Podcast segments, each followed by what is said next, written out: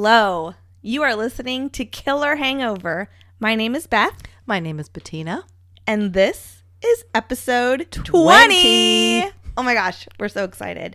So, just like episode 10, we'll be covering the exact same place for both the true crime and the paranormal. Same place, Different different, time. Since mom did the paranormal aspect, what did you bring us to drink? Yes, I was also in charge of the alcohol, and I deviated from the beer. I choose the beer. Yes. Yes. and I usually do the cocktails. So I was surprised, but probably many listeners know this. There's actually a rye whiskey that is made in Iowa, and it's made in Templeton, Iowa. Thus, Templeton? it's called Templeton Rye. I know you're thinking of Wilbur. Yeah, oh my gosh. I was like, Templeton, Templeton. Is that in Charlotte's Web? The rat in Charlotte's Web. Yes. Yeah. So I didn't get the rye because I'm not particularly fond of rye, and I'm, I don't think you are. I don't even know what that is. So I happen to have some whiskey at home, and this cocktail can be made with either rye or whiskey, and it's called a whiskey daisy cocktail. oh, okay. All right. So it's kind of fun. It's very strong. Oh, So strong whiskey. would like That's you right to- not up my alley. cheers. All right. Mm, this is not my beverage of choice. This will be interesting.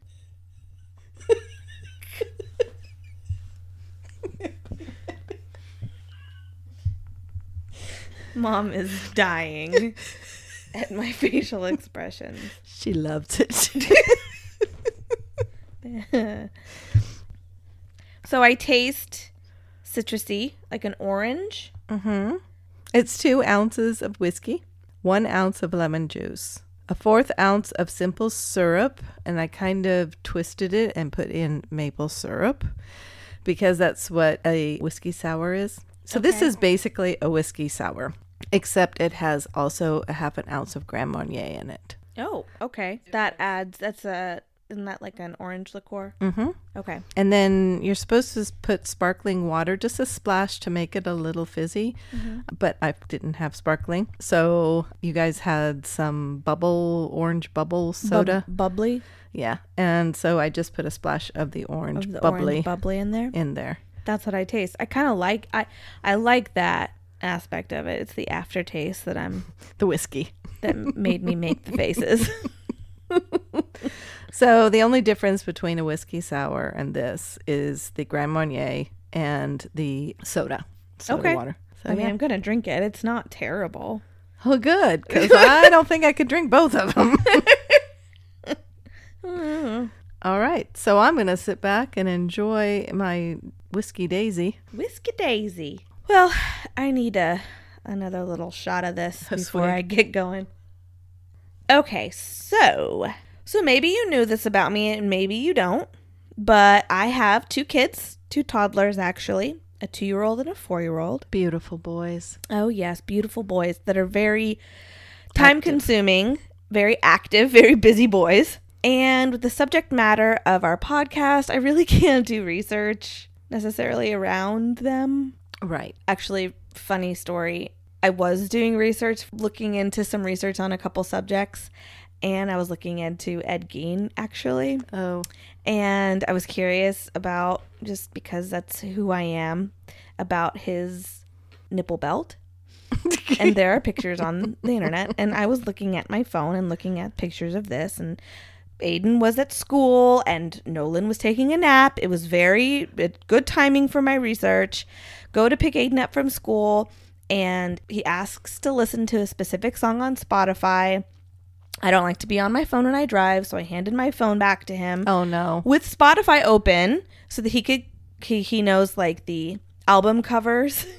and so I handed my phone back to him and so he could look and he goes, "Mommy, what are all these boobies?" Oh no. Oh my gosh, I was traumatized. I, I you were traumatized. well, he child. didn't know, and I, I'm so now I really have to plan my research time very well. And hide it. Yes, so I either do it during nap time when I know that they're both asleep or when they go to bed at night. So, this research for this episode was a little different. I don't know why. Maybe because there were children affected in it. Once again. Why do I always get the true true crime with kids? I don't get it. And you picked this one. I don't know. But I do think it's fair for me to give fair warning that the episode is not for the faint of heart for sure. I don't know if you experienced the same thing when you were doing the paranormal research of this story, but this one was really eerie and really sat with me. And I don't know why. I, I really don't know why. I literally had my husband stay up the night that I was doing research on this episode. I had him stay up and like he would start to drift, and I would kind of nudge him to keep him up because Poor Alex. I just, I don't know. I I- this one really bu- sat with me weird. This case took place way before serial killers were a known thing, over a hundred years ago. To be exact, it will be exactly 108 years ago this week. And we did not plan that. No, we didn't. As I was doing research, as Alex was falling asleep, I went, Oh my gosh, Alex! Oh my gosh! This happened June 9th. And he's like, "Uh, uh, uh," waking up. And he's like, Okay. And I was like, And this episode airs on June 8th. yeah, he didn't care very much, but it was Sorta also like- past midnight.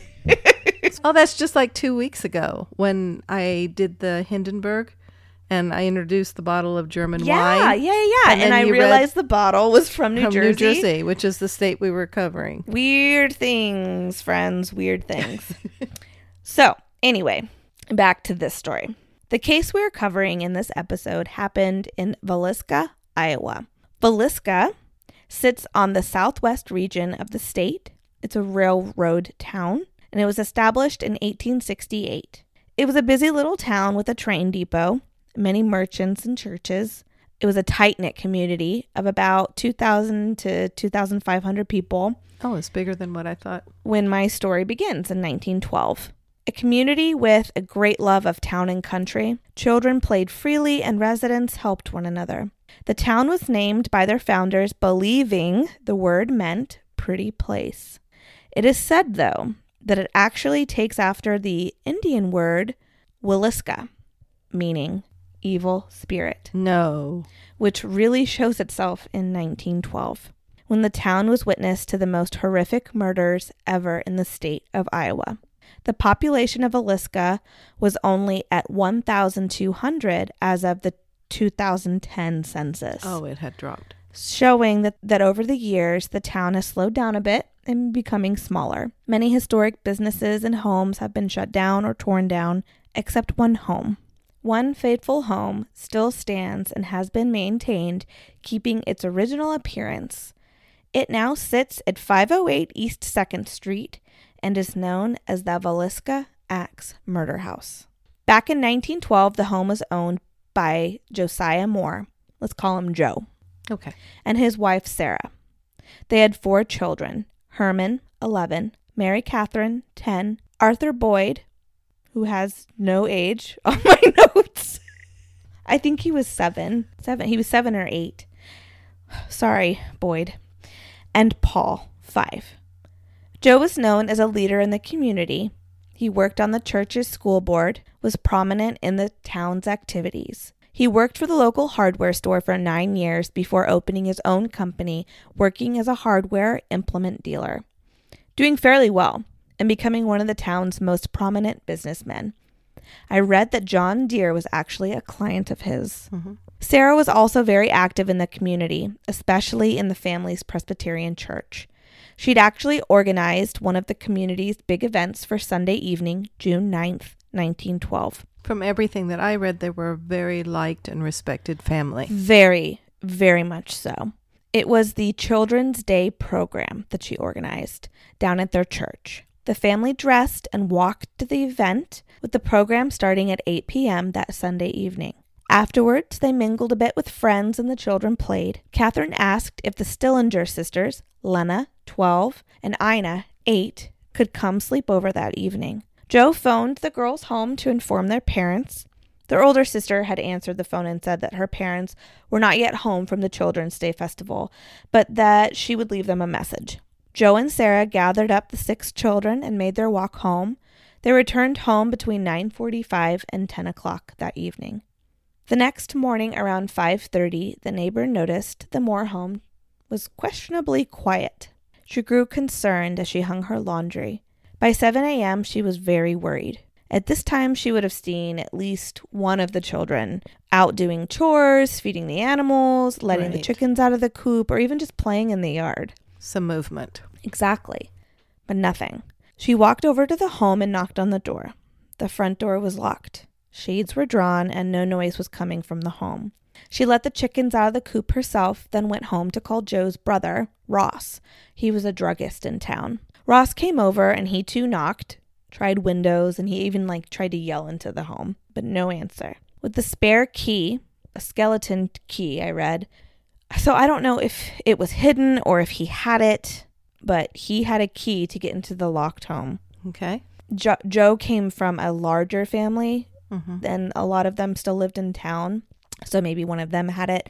I couldn't get in th- that answer from sources, but make note Ross had a skeleton key to get into the locked home. Ross opens the door, and inside is totally dark. Remember, there's no electricity at this time. Right. The shades were all drawn. There was what looked to be some kind of cloth or something covering all the windows, kind of squished up in the front windows. Ross walked through the front parlor and into the only bedroom on the main floor, which was Catherine's bedroom. He sees what looks like two bodies lying in the bed, covered in the sheets, but knows something is horribly wrong when he sees that there is blood splatter all over the headboard. He leaves right away to call Henry Hank Horton, the marshal in the town. Now, Hank had been the marshal for the town for the last six years Mm-hmm. with no police training. Ay. He was a carpenter by trade, and not a lot of policing was really needed in the small town. Right. So I got a lot of my information from Dr. Ed Epperly. There's a few interviews with him and he wrote a lot of things about this case. Mm-hmm. He's a historian. He learned about it in college and did a paper on it and became obsessed. It became his hobby.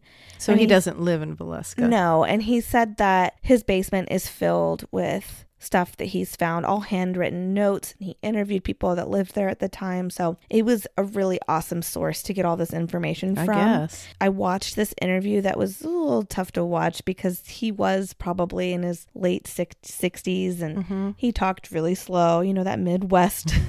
talked slower and you know stops to drink from his water bottle so and it was like you know an old man sitting outside the barbershop telling his story but he has put so much of his life into investigating this and researching it and looking into stuff and going to the crime scene time after time. And Wow. it's he really dedicated a lot of his life to this case. So it was really i mean he interviewed people that were alive at the time. It was really cool to get and sit and watch this interview that happened on it was a big hobby of his that he really turned into a really big part of his life. So anyway, he said in the interview that, you know, not a lot of policing was needed at the time. Maybe they would go around and jiggle the doorknobs at the merchants to make sure that they locked up at the end of their shift or most of Iowa was actually a dry state at the time. So he didn't really have to deal with a lot of drunks, but maybe a couple. And it was a train depot, so maybe he had to deal with a couple hobos here and there, but he really didn't have a lot of policing that he had to deal with. So Hank and Ed Sully, uh, who was a clerk from Joe's implement store, arrived around 8:30 in the morning and went into the home. It was now this is a quote from Hank. Dark as night in there. He lit a match. He went into the bedroom on the main floor. They too see the two forms of the two figures in the bed covered by the sheets. They see an axe sitting up against the south wall of the room. Next to the axe is a four pound slab of bacon wrapped in a cloth. There's a lamp on the floor at the foot of the bed. It was unlit. He raises the blinds and sees that it was a black skirt that had been pulled from the dresser in the room and was covering most of the mirror on the dresser. It had been placed there by the killer. He pulls back the sheets and finds two small, unrecognizable bodies, heads bludgeoned.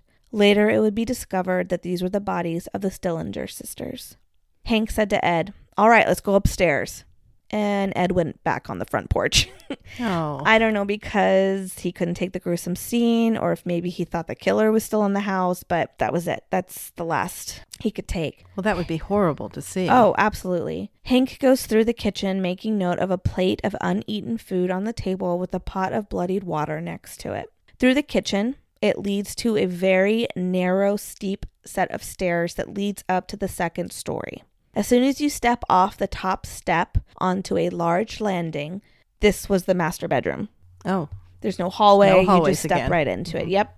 So, if you can even call it a master bedroom, this landing was where their bed was, and this is where Joe and Sarah slept. Hank finds two bodies, also covered with a sheet, and another lamp unlit on the floor at the foot of the bed. Upon inspecting, he finds it is Joe and Sarah, heads bludgeoned, assuming they were killed with the same axe found downstairs.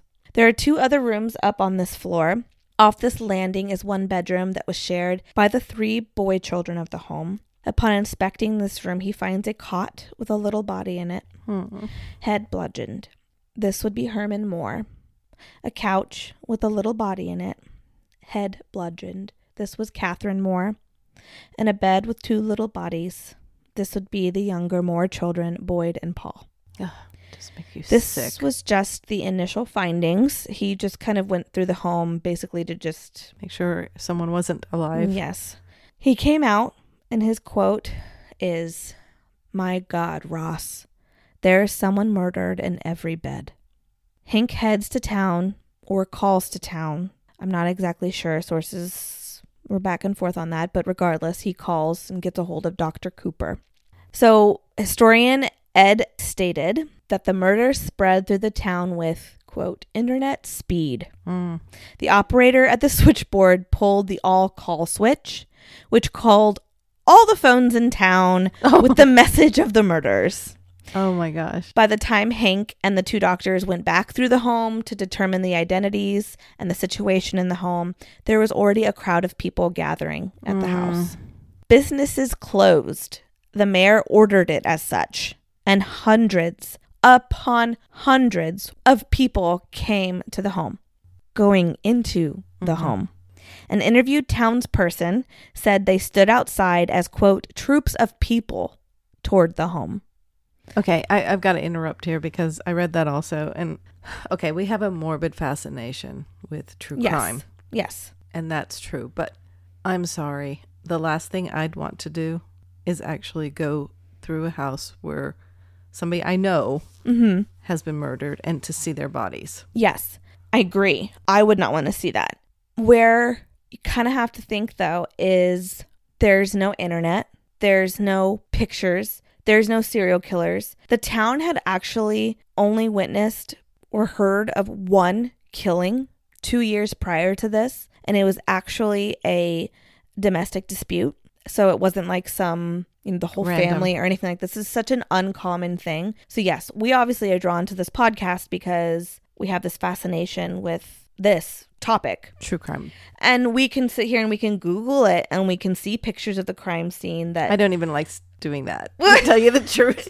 but like I do, I, I don't like seeing it, but it helps me visualize the story and stuff. And and some people don't want to see it, and some people do want to see it. But we have that where we can just get on the internet, or we can watch, you know, a movie with it, or a show with it, or True. Like- and people used to gather for hangings. yes, exactly. And, you know, because so- you have to think we they didn't have the internet or anything like that. Not that this is entertainment by any means, but it is such a new thing.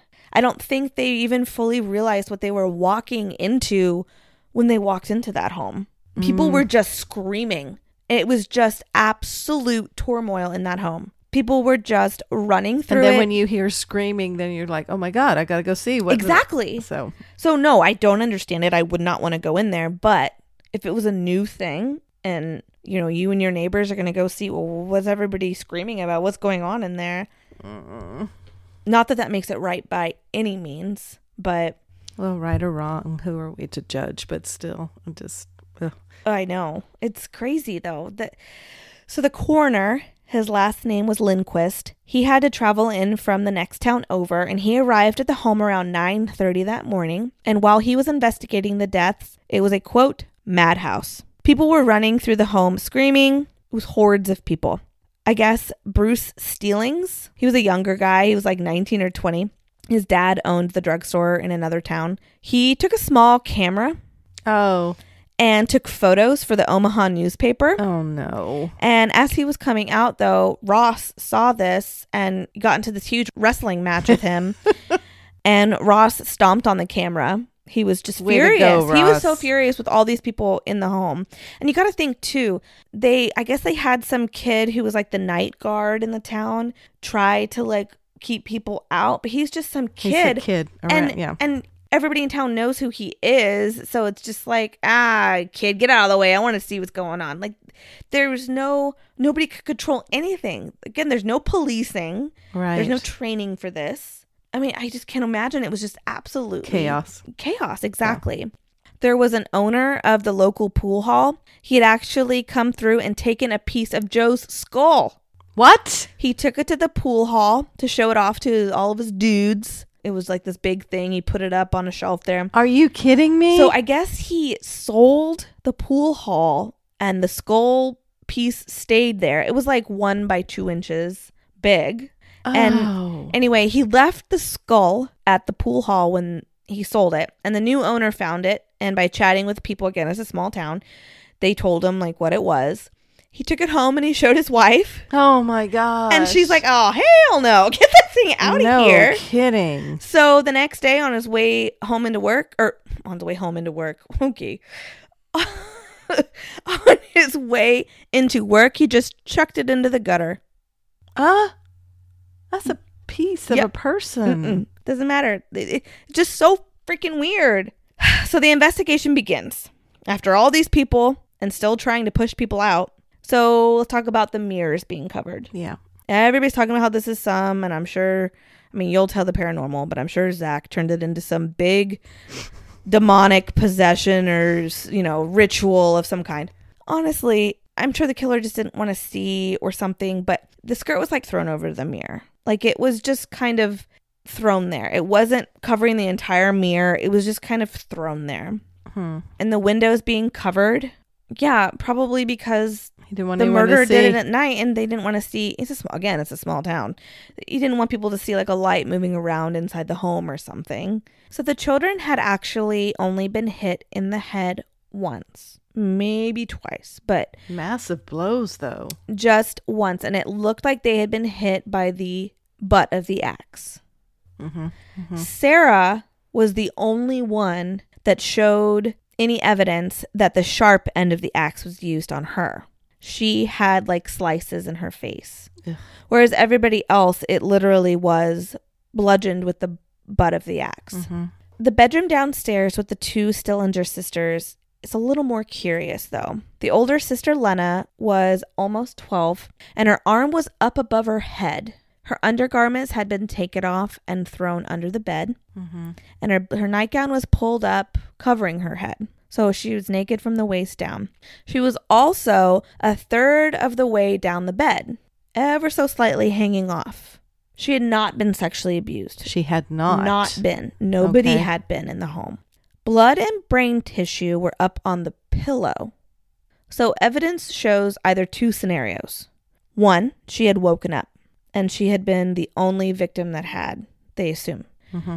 because everybody was in the exact position where they would have been if when they were hit. Either she had woken up and that's why her hand was up like that to kind of protect her from a blow Mm-hmm. to the head. The other scenario used was evidence of a blood spot on her inner thigh. It kind of left them to believe that the killer had pulled her down the bed after he'd killed her, ever so slightly, posing her. Mm-hmm. What gives into this theory of posing her is because her the way her little sister was lying as well. She was lying on her stomach and her hips were turned in a way that her bottom was slightly up and hanging off the end of the bed. Mm. And then there's the bacon in the room. It was four pounds of bacon that had been cut from a big slab in the kitchen in the pantry. And either the killer just left it there and he was, was trying to steal it, or what they've they've assumed is that it was used as an artificial vagina. But there was no fluids, no hairs, or anything like that to suggest that he used it Did they to know? masturbate or anything to the children that were posed there. Did they know in 1912 to? That's probably a dumb question to look for that. And see, that's what I kept questioning, but that's what this doctor Ed Epperly kept saying in, in all the interviews. They were, they were saying that it was brought up that it might have been used as such, and that's what a lot of people suspected. And but there was no fluids found. There was no Okay. signs that showed it was used as such. okay. So maybe he was going to use it or he was going to steal it or regardless, the poor little girls were definitely posed in a, In a sexual, sexual manner. manner. Back to Joe and Sarah's room, there was evidence that maybe the killer had gone in there twice. So I'm going to try to explain this because I had to read it a few times. So Sarah's shoe was next to the bed. Okay. Okay. And they assume he went in there twice because her shoe was filled with blood at one point. Oh. But when they had come to investigate the scene, the shoe was flipped over and blood was on the sole of the shoe. So this can't be because there was a ton of people running around the house because by the time the people were running around the house, the blood was dried. So at one point, the blood was dripping into the shoe. Shoe. Right. And then the killer either came because they were hit over 10 times. Joe and Sarah were. They were hit the most. So it's almost like he killed them and and the blood was dripping off the bed into her shoe. Yeah. And then he came back, the shoe flipped over, so now it's facing downwards. He was. He the hit them who kicked it again. Or this is what it's assumed. Because then the blood started dripping on the sole of the shoe. Does that make sense? Yeah, depending on how long it had taken, because once they're dead, they don't bleed anymore. I mean, you know what I'm saying? Well, the blood was dripping. So it, it dripped enough that it filled the shoe. But then at some point, the shoe flipped over that the blood was still dripping and it was now dripping onto the sole of the shoe. And that's how they found the evidence. So again, this could not be happening when there's all these people running around the shoes flipped over because, the, blood, was on dripped top of the in both manners. Okay. And that's just, that's really interesting. And that's why they assumed that he hit them a bunch of times, killed the children, and maybe on his way out hit them again. I, I don't know, but, But it's that means he assumed that he came back to go twice. back upstairs. Well, the children are upstairs, Yeah, I know, but that would mean. but that means he killed them as soon as he came up the stairs. Then he went and killed the children, and and then, he, went, he came out and on his way down, back down the stairs. except for the little girls, did he hit them he, I'm assuming he killed them first, or maybe he killed them last. I have no idea. It boggles my mind because nobody woke. There's a lot of people in that little house. Yeah, and it is and a little think, house. there's no sound machines going like we're used to right now. It is quiet. Do you think there was more than one? I don't know. That's why this this kept me up because it's totally quiet and all these people didn't wake up. Were they poisoned so that they'd sleep through it all? Yeah, How does somebody do that then? And why would somebody want to do that? Well, they ate and drank at the picnic, though. They wouldn't have Exactly. eaten at home. Exactly. I don't know. The whole, it's a, it's the whole mess. So they had a fingerprint expert. There's very few at this time, but they do have some. This one was working in Leavenworth, Oh, and his dad was actually the warden of Leavenworth at the time. Um, his ma- Kansas. yes, and I believe his name was McClaughry. They needed him, and when he arrived, he arrived hammered, oh, stumbling, God. drunk. What else can go wrong with this? So they had to care for him, and the next day he went to investigate. Meaning, all these people have been in and out of there, and he's supposed to be doing, taking fingerprints. Guess what? He found nothing. No usable fingerprints on the lamps, on the shades that the killer closed, on the mirror, even the axe itself. Nothing. However, he did find that the killer was left handed. There were marks from the axe on the low gables above Sarah and Joe's bed, and these showed how the axe was swung, so he would have been had to have been left-handed. Interesting. There were also marks on the ceiling in the boys' room up on the mm-hmm. second floor. But this ceiling was much higher than the low gables where the parents slept. And the marks had absolutely no relevance to the swinging of the axe hitting the children. What? McClaughry came to the conclusion, and not just him, several investigators, I guess, at the time, came to the conclusion that these cuts in the ceiling came from the killer in a quote, mad frenzy, where he would have stood in the center of the room holding the lamp, assumingly, because remember, it's totally dark, Mm-hmm. and he had to have this lamp to see around, but holding a lamp in one hand and holding the axe in the other hand and swinging it above his head wildly. That's what the marks looked like. Oh my gosh. Weird. So another clue was found in the other area just off the landing. So there like I said there was two bedrooms off that landing and the bedroom where the boy slept, but there was also an unfinished attic space up there. And in there they found two cigarette butts. Mm-hmm. Family does not smoke. Right. So this leads people to believe the killer had been hiding in the home, waiting for the family to return from the children's event. That's it. No more evidence than that. The home was locked from the inside. No one woke up. There's four children in that one room and nobody woke up. There's no TVs or sound machines or sounds to Well, I it's mean quiet. It's a quiet town. It's not like there's music going on or anything. I know. So after this, the town goes berserk. Locks were bought out. People accusing others left and right. It tore friendships and families apart because nobody could trust anybody. Nobody knew who this was. Oh my god! This was, can you just imagine this had never happened in any of these people's lifetimes? And all of a sudden, an entire family is murdered. with nothing, with no evidence. So I'm going to talk about a couple theories. There's a lot of theories. There always is. I mean, this case is over 100 years old. So I'm only going to talk about a couple suspects, just the top suspects out of all the research I did. And I did, I was so obsessed with this case. I, feel, I mean, I'm no Ed Epperly, but You and Ed. I spent a lot of time. It was just, it really, it really kept me up. So anyway, a lot of townspeople believe the killer to be Senator Frank Jones, or at least he hired someone out to kill the family. So he had been the senator of Iowa, and he had employed Joe for a time. But they became bitter business rivals when Joe started his business. It was also known around town that Joe had been having an affair oh, with Joe. Frank Jones's daughter-in-law, known because the operators on the switchboard. Oh.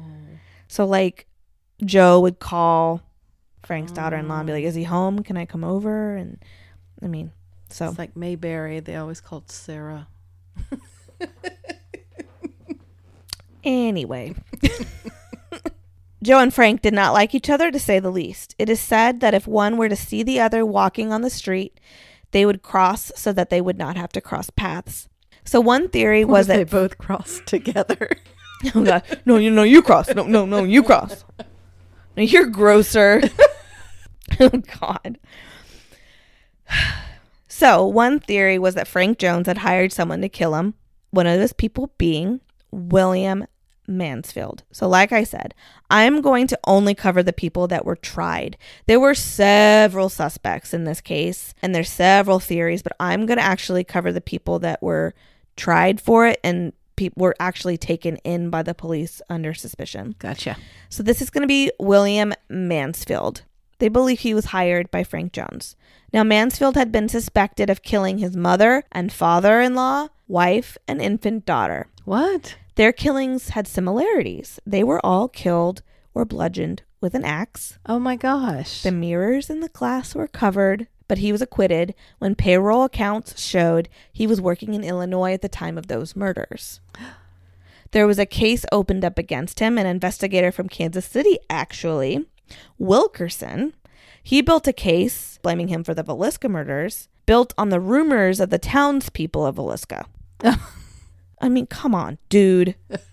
he was actually sued for slander for doing this. It was this mm-hmm. whole big thing. I won't go into the whole thing, but that theory is basically nixed. So now there had been similar murders to the Moores murders. right. This is a, a railroad town, and it said that along the Southern Pacific Railroad, there was a couple similar murders.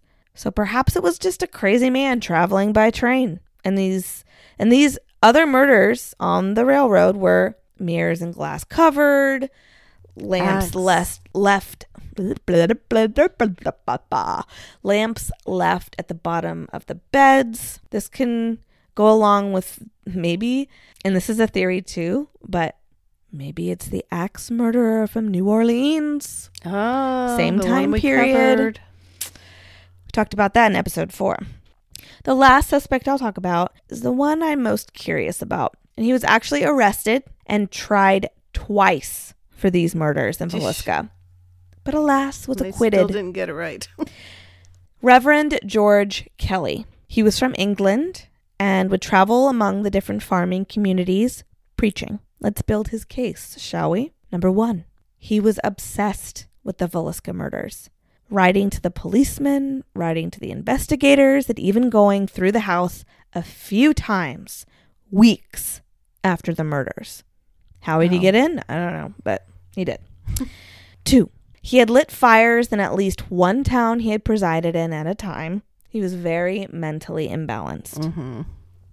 Three, earlier he had been arrested for, well, he was writing a book on human passion and he pulled two 13 year old girls up to his office for Some human passion. mm, sicko.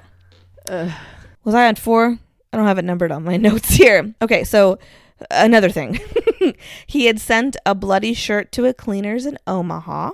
Another thing, he was known to be very mentally unstable. He had been in and out of a few mental institutions So, um, the bloody shirt that was before Villisca or after? after. Interesting. He had been known and caught on several occasions being a peeping Tom. So none of this really, he's mentally unstable. He has a thing for young kids. I mean, doesn't really all point to him. But he had been a guest at the Children's Day program at the Lutheran Church the evening of the 9th. Mm. And it is said that he was talking about the murders on the 519 a.m. train out of Villisca the morning of the 10th. So he knew about it, but nobody else. anybody else would have known about it. about it. And then, of course, there was his confession. He said after the children's program, he couldn't sleep and he was walking. And he saw these children going into the home and going to bed. And he heard the Lord's voice say, Suffer the little children to come unto me. And he went, and the Lord provided there was the axe in the backyard. And he went into the home and, quote, felt like he was climbing Jacob's ladder. And he killed the parents. And then the Lord said, Still more to be done. And he went and killed the children. Long story short, he was arrested in 1917, and like I mentioned, he had two trials. The first one resulting in a hung jury, 11 to 1, acquittal. And the second trial, he was acquitted because they believe it was a forced confession. He showed up to court with a black eye. Yeah, jeez. Which he could have given himself, but, But again, townspeople claim that Frank Jones himself did something. They think he hired somebody, maybe even using Kelly's mental illness to cover up the murder. okay. Question: The Mhm. two butts in the attic. If yeah. that reverend did it, that wouldn't explain those two butts. I mean, it could. I mean, he's a psychopath, but he could have gone in and killed the parents and then gone and smoked a cigarette up there in the attic. And then God said there's still work to be done. So then he went and killed the kids. True, but I don't. I like mean, anybody story. could have gone and taken a rest in there. I, I, Mom, I have no idea. Nobody has any idea. I think to be realistic, I- I want to say it was probably just because of the similar murders on the railway Mhm. Throughout the four different states that it happened in. Right. They're very similar.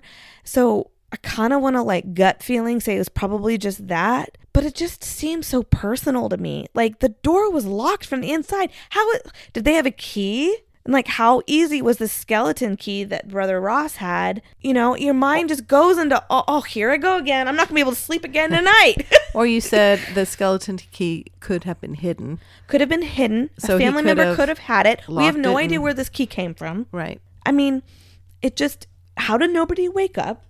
That is the one that keeps throwing. And if this was somebody from the town, how did they go on their deathbed and not say anything? And like, yeah, he confessed. The Reverend confessed, but again, was it a forced confession? I mean, people were so desperate to find an answer to this to the Moore killings. So it's Well, you said he was mentally unstable too. Very much so. He could have been a schizophrenic. He could have thought he did it Mhm. because he was so whacked out. Yeah. I, it is so mind-boggling to me. And I hate it. I hate I hate it. I hate this. An unanswered crime. So maybe the ghost gave you some answers? Or Zach Bagans? I know they've been here to the Villisca murder house. Dude, this house dude, I just called you dude. Hey dude, dude. So anyway, dude. this is only we're probably only four hours from this place. I want to go so badly. Ugh. Not because it's haunted, but just because I'm so obsessed with this case now. I just want justice. Like I I hate what happened to those kids. I hate what happened to this family. So it's but it's oh all right. I could sit here and talk forever about it. Sorry. now you see why I why I kept my husband up all night. Poor guy. oh yeah, poor guy. Well, you are not alone in your search for the truth. Many people visit the home to find out who the killer is by speaking to By Speaky. speaky to the spirits. Speaky to the ghosties. Sorry. I haven't even drank much of my drink. I've been talking so much, so this is just sorry. So there's not a whole lot of advertising or publicity to draw visitors to the simple white two-story home in Villisca, Iowa.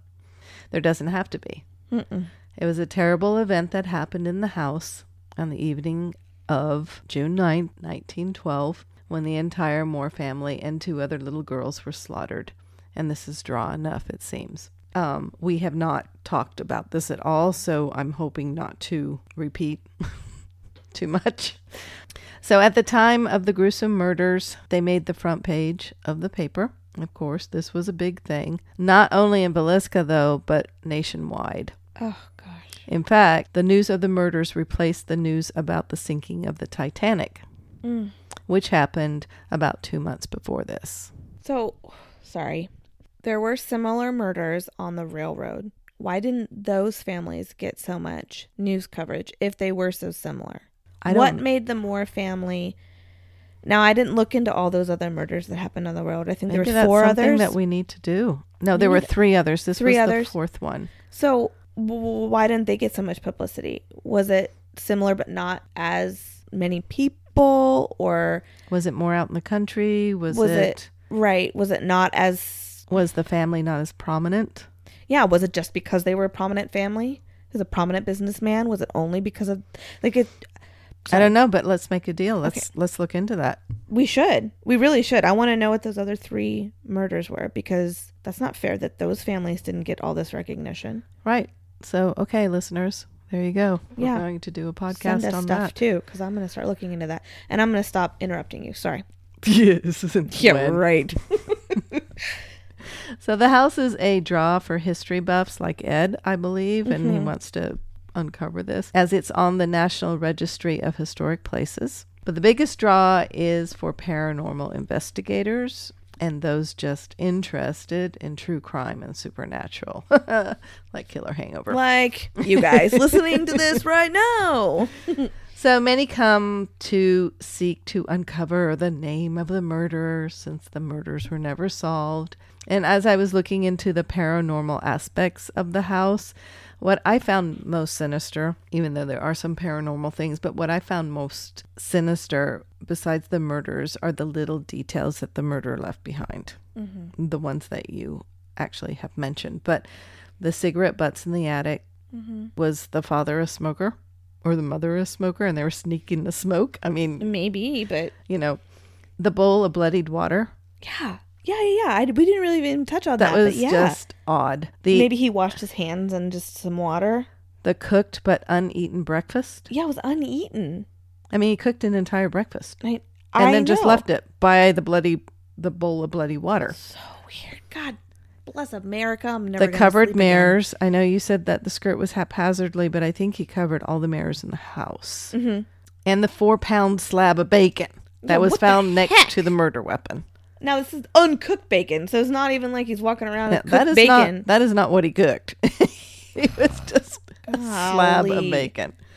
As So far as I'm concerned, those are creep factors on their own. I know it's. I mean, because God, they're I want just to know the answer. so strange. After the murders, the house was owned by several other families, but never for long. It was a rental property and then just left abandoned. The city actually wanted to tear it down, but in 1994, Darwin and Martha Linn stepped in and bought the property. And they still own it. They restored the house to how it was in 1910, tearing out the bathrooms and plumbing Yep. Oh wow. Tore it all out. Wow. Moved it to back of the house is a store, but it's like an old kind of barn. mm-hmm. And that's where they moved the plumbing, the bathroom, and stuff for visitors. It's like an office now. right, and a gift store. Gift store, yeah. They have pictures up and everything. Okay, they moved in antique furniture and fixtures and added pictures of the Moore family, the crime scene, and the funeral. Mm. They then opened the house for tours and overnight ghost haunts. As the saying goes, if you build it, they will come. Which, by the way, is in Iowa, Field of Dreams. Field of Dreams. it's like two hours from here. Believe me, I'm trying to, talk Alex into taking a little Iowa trip. If I go to the Villisca Axe house, you can go to Field of Dreams. Sorry, will not interrupt again. What about that interruption? the house has been the topic on such shows as da da da da, Ghost Adventures, and the I roll. and the scariest places on earth, as well as podcasts including Lore, My mm. Favorite Murder, and Killer Hangover. I love lore. I love Killer Hangover. I'm gonna have a killer hangover after this drink. Is the house haunted? yes. I found it interesting, actually, that there were mixed answers to that question. Really? Yes. Several articles that I read, people said that they have visited the house several times and have not experienced anything. Wow, that's interesting. that did kind of throw me. But other articles I read, and there are more of these articles, people said that the house is one of the most haunted in the U.S. We get that a lot when we do our research. I know. This The most it's the most haunted. haunted. place in the United States of America. I remember the first time I read that, I was like, "Oh, cool!" I mean, I think it was the. Queen Mary when you It shared was. it. I was like, "This is the most haunted," and I was, and but now and I remember thinking, "That's awesome." I know me too. But now it's just like mm, another most haunted. People have reported doors opening and closing, seeing black mist, hearing children's voices, Oh, footsteps, etc. All right. I'm just going to share some videos that I watched Okay. um, just shortly. One video of a gal that I guess was trying to talk to ghosts and she was being recorded and she was upstairs in the bedroom that the children were killed in. yes. That bedroom had a door that led to the attic. Mm-hmm. This door is closed. It's this little teeny tiny almost. You, ha- you would have to stoop to go into it Okay. and it leads up to the attic. Anyway, the door is closed. And this gal was like, if you're there, you know, open the door. You know, and, and after a while the door actually opened. but not very much, just just a little bit. Oh, okay. Could just and then be she's there. like, Okay, let's check the window, let's check, you know, everything around here. yes, and yes. and nope, nope, nothing was on. Because there's no air conditioning. Right, right, right, right. and and the window was closed. All right. So then she's like, "Okay, if you hear me, close the door." Now remember, this is video, and that you could edit. Mm, yes. So somebody could pull a string. once again, I'm the skeptic. I don't think anyone's pulling a string, but the door closed. This happened a few more times, actually. Okay. Okay. Well, then as I was reading like um, responses to the video, you know, Yes, comments, Everybody and has something to say. But one gal made a really good analysis. Downstairs, whenever you open the door to come in, there's a draft that comes up and it comes up right where that door is. Ah. So it could easily open the door. yeah. Shoot. And then, you know, even closing the door could easily pull the door closed. Yeah. Then there was another complete different video of a gal. And again, I think this was in the boys' room. A lot of people bring gifts to the children. Oh. like other places that we've talked about. So there were several balls in Okay. the room. So this lady was sitting on the floor and she was literally, and this one I'm not sure about. So she oh, was oh no. she was pushing the ball just lightly, just tapping the ball very gently, and the ball would then come rolling back to her. Okay. She'd push it and then come back to her. Oh my gosh. Then she'd like push it some in another direction and it would like kind of roll and come back to her. Oh my gosh. Then she pushed it like to the corner of like by the door mm-hmm. and said to push it back to her. I mean, the whole time she's talking to Right. whatever, and the ball actually. I mean, it kind of rolled, rolled, rolled, and rolled into the corner. So you think, okay, there might be a slant there. Right, right, right, right. It's an But then home. the ball moved past the corner and rolled to her. It was really strange. That's so cool. It was it was really strange. But then somebody said, you know, I live in an old house like mm. this. The floorboards are so creaky Oh, they're so wonky. and they're so warped. yeah. And then it was like But even if something's warped, if you're pushing it in one direction, how does it come back towards you? I guess if it's slanted upwards. if it's slanted. But she's pushing it in several different directions. So either she sat there and she really found some really good warped boards. Or we didn't see all the times it didn't come back. Yeah, it's true. she, Again, I'm the skeptic. So oh. but it was really that one kind of caused me to kind of wonder yeah. just sitting there watching yeah, it. Sure. And of course, as I have often done, I went to Ghost Adventures. Oh gosh, Just because- you and Ghost Adventures. I just think that is the most entertaining show. I love how dramatic they are. We just That's- watch and laugh. I hate that, but what we I, do. I love the. But uh, they go to, to really cool places. They do, and they do cool things, but it's very theatrical. That's not a slam. Because we watch so, and it's not a slam. So I did go back and watch episodes that involved this case. Season 4, episode 13. One of the people Zach spoke to was a paranormal investigator who said that his EVP recorder picked up a male voice saying Legion when asked who was in the room. Now, Legion means many. It Shortly, does? yeah. Okay. Shortly after that Learn something investigation, new. Take a drink.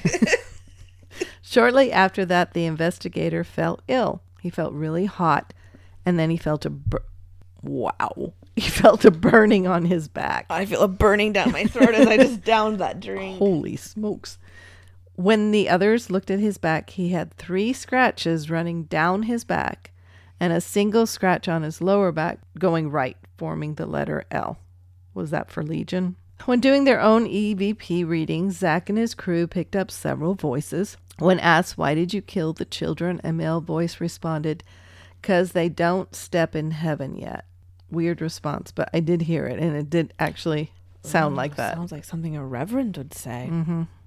Another time, when asked who the murderer was, a male voice responded, Andy. Now, Andy was not somebody that you had mentioned. No, I didn't, but I know, I believe from my research, I remember. Didn't he work on the railroad? He did, and he carried an axe everywhere He he, carried went. an And he was he was um And I remember he wasn't totally mentally fine. no. And he had a few cookies loose, as we say. Uh huh. And It's several cookies. I loose. remember reading something about he was really obsessed with the case and like they found newspaper clippings that he kept Right. of the murders. Right. But they couldn't pin anything. They couldn't pin anything. They had absolutely no fact. He wasn't even a local. Like he kind of bounced around different. Right? Am I right? Yeah, he was like connected to the railroad also. In some way, yeah. is somebody that the townspeople, you know, kept saying, "Look at him, look at him." They gossiped a lot. Mm-hmm. There were some chatty Well- Cathy's there for sure. You know what? That goes with the territory, I think. I think that would Especially even happen small town. nowadays. Yeah.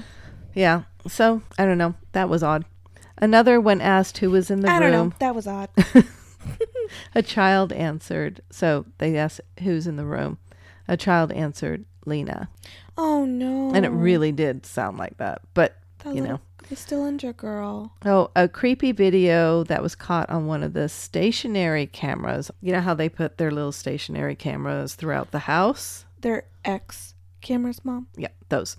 Um, and they have Crap! the con- I watched too much of this show. they have the control center and stuff. Right. So they're watching these. Okay, so the door upstairs is wide open. So this could not be, and it's a different door than what the gal was. Right. Okay. It's wide. I mean, the door is against the wall, totally wide open. Okay. all of a sudden, out of nowhere, the door just swings violently shut and slams.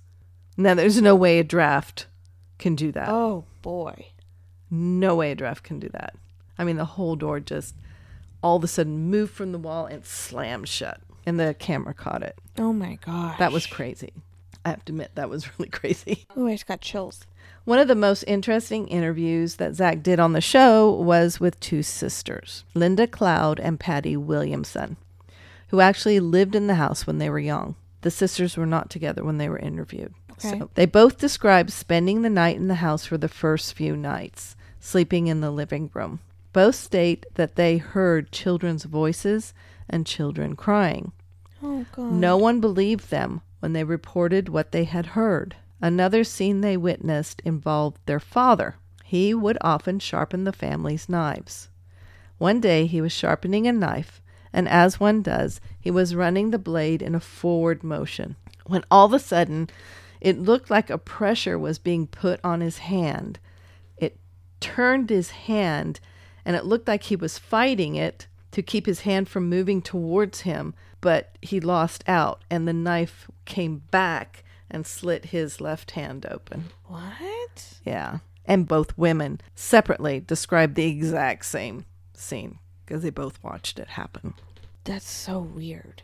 Both women were very shaken as their interviews progressed. Linda had to sit. All of a sudden, she was just like, I have to sit down. I have to sit down. And she said her energy, it seemed like, was drained from her legs all the way. She just felt her energy going from her legs all the way up through her head and was gone. Oh wow. So she had to sit down. But she also said that she's just drawn to the house and she doesn't know why. oh gosh. And she kind of thinks that maybe the children are drawing her there oh, to shoot. help them pass over. Or Patty, the other sister, actually, oh my gosh, she was so, you could tell she was so nervous. I mean, right away she kept grabbing her hand and just like, mm. you know, doing Just wringing her. wringing her hands. hands. And and she just looked so oh so distraught. And as the interview progressed she just got more and more distraught. And both sisters i mean it's probably barely warm in that house but i noticed zach wasn't sweating. But both of these ladies had beads of sweat on their face. Hmm. So she just got so visibly upset she ran out of the house Oh my gosh. and she said i hate i hate that house That's so interesting how it affects people so differently. Yeah. And when they moved into this house, both women said this, they had didn't know anything about the history of the house. Even with the town being as small as it was, nobody. This was many, many, many years later.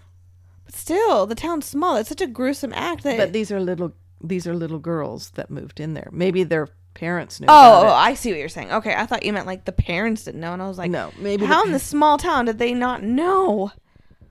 Several years later, as we all, well, as you and I know, Ghost Adventures did several episodes called Aftershock. Yes. And they invited, well, in Aftershock, they invite people back to be interviewed that had been in previous Ghost Adventure shows. Mm-hmm. These two sisters were called back. You're dying over there. Yeah, my throat's really dry. They were called back in season one and episode two. It was revealed on that episode that two years before the family had moved to the Villisca house, the house that they were living in previously had burned to the ground, killing five of their younger siblings.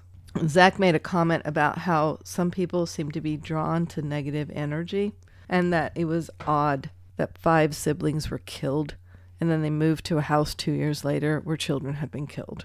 That's so. I know it's a weird coincidence, such still. a weird coincidence. Both sisters came across to the viewer as still being very nervous when talking about the house. Linda shared that after her interview with Zach in the house, she had gone home. She and her husband, I think it was her husband, were alone in the house working in the living room on their computers. All of a sudden, they heard a cabinet opening in the kitchen and then plates and bowls shattering on the kitchen floor. And she's the one that felt attached to the Mhm. home. But had something followed her home. Oh gosh. From her, she is the one who so they'd not had anything happen in their home, and then all of a sudden, Yeah.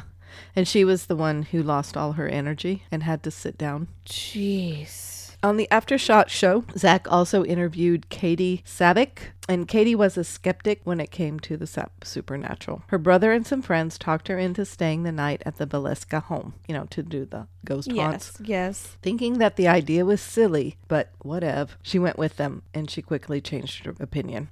she said that as soon as she entered the house, she felt mm, something different. She couldn't describe it. Then, as she and her friend were ascending the stairs to the attic, she started sensing a truly weird feeling. She said she was drawn to the attic. She peeked inside and suddenly felt very hot. Then her head started hurting and she started becoming very upset. Heading out of the room and down the stairs, her head was hurting so bad she could hardly see. She still felt very upset and the back of her neck was now on fire. When her brother looked at her neck, he found scratch marks. Katie is now a believer. I mean, she was so close to tears, if not bursting into tears, when she was explaining her experience to Zach. She had some like empathy, like her head hurt, they were bludgeoned. It was so crazy. And this is somebody who was not walking in there wanting to experience anything. No, that she was just going in to have a fun evening with her friends, kind of humoring her brother, and Yeah. yeah. So here's another very odd story. Totally leaving Ghost Adventures and moving on to a news story. That isn't news story, that's a news story. Okay. On November 6, 2014, a 37 year old Robert Stephen Larson Jr. went with friends to the Villisca home to do some overnight recreational paranormal investigation. Okay, so what happened next to me is so totally bizarre. For some reason, Larson was alone in the house and his friends were outside. Nope. Nope. They suddenly heard him shouting for help. They rushed into the house, finding Larson with a knife in his chest. What? He had stabbed himself. If that isn't weird on its own, here's another strange coincidence. Larson stabbed himself around 12 1224, which happens to be around the same time that the axe murders that they think the axe murders happened. Mm-hmm. Could he have done it? To get attention. I don't know, but I mean, Nobody will ever know. by the way, Nobody will know why Larson got stabbed. Nobody will know what happened in the Villisca axe murder house, period. By the way, his stabbing also made national news. Oh, he recovered. Okay, good. They had to like fly him to. I mean, it was an emergency. I mean, he stabbed himself well. Jeez. Oh my gosh. so after doing this research, it seems to me that maybe there just might be some unfinished business at the Villisca axe murder house. Yeah, it sounds like the kids might be there with the children's noises and playing and stuff, but it sounds like the bad guy's still there too, which is God, he already took their lives. Why does he have to be there with them now? and- Okay, I don't know this for sure, but I'm pretty sure if they have open it for night times, like spending the night there, oh, there's got to be tons how many of Ouija creatures boards? and people and how many Ouija so boards much have been done? Yeah, how yeah, much yeah. seances? How many of that horrible stuff that I can't stand have been done in that house to open a portal? yeah, There could be so much in that house right yeah. now that people have opened the That's door really to. unfortunate. Just like there was all those people in there that ruined the investigation. Now there's all these people in there. Now there's a bunch of dead people. and people in there. Crap. We will never, never, never know. So, creep out at the Villisca Axe Murder House. Ah. Well, I won't be sleeping again. Gosh darn it. Seriously though. All right. Well, next week we're covering stories in Idaho. Don't say it like that. It's going to be exciting. I'm covering it and I'm super, super stoked. Yes, yes, yes. Episode 21 is going to be in Idaho, and we're very excited. I will hopefully move on past my depression. You will because this is so intriguing. Okay. Guys, if you've been to the Villisca Axe Murder House, if you find or know anything about the other murders that happened on the railroad, I'm going to start diving into that. Good. Send them to us. Send us what you know. I'd be curious to see what's out there. You can email us at killerhangoverpodcast at gmail.com or you can message us on Facebook. You can find us at Killer Hangover Podcast. I'll also post pictures from this episode from the crime scene and maybe we'll find some YouTube paranormal videos that we can post to our page as well. You can also find us on Instagram at Killer Hangover. Remember, if you try any of the drinks, to tag us Yes. and use the hashtag either Killer Hangover Podcast or Loose Cookies or Don't Roll Your Face at Me.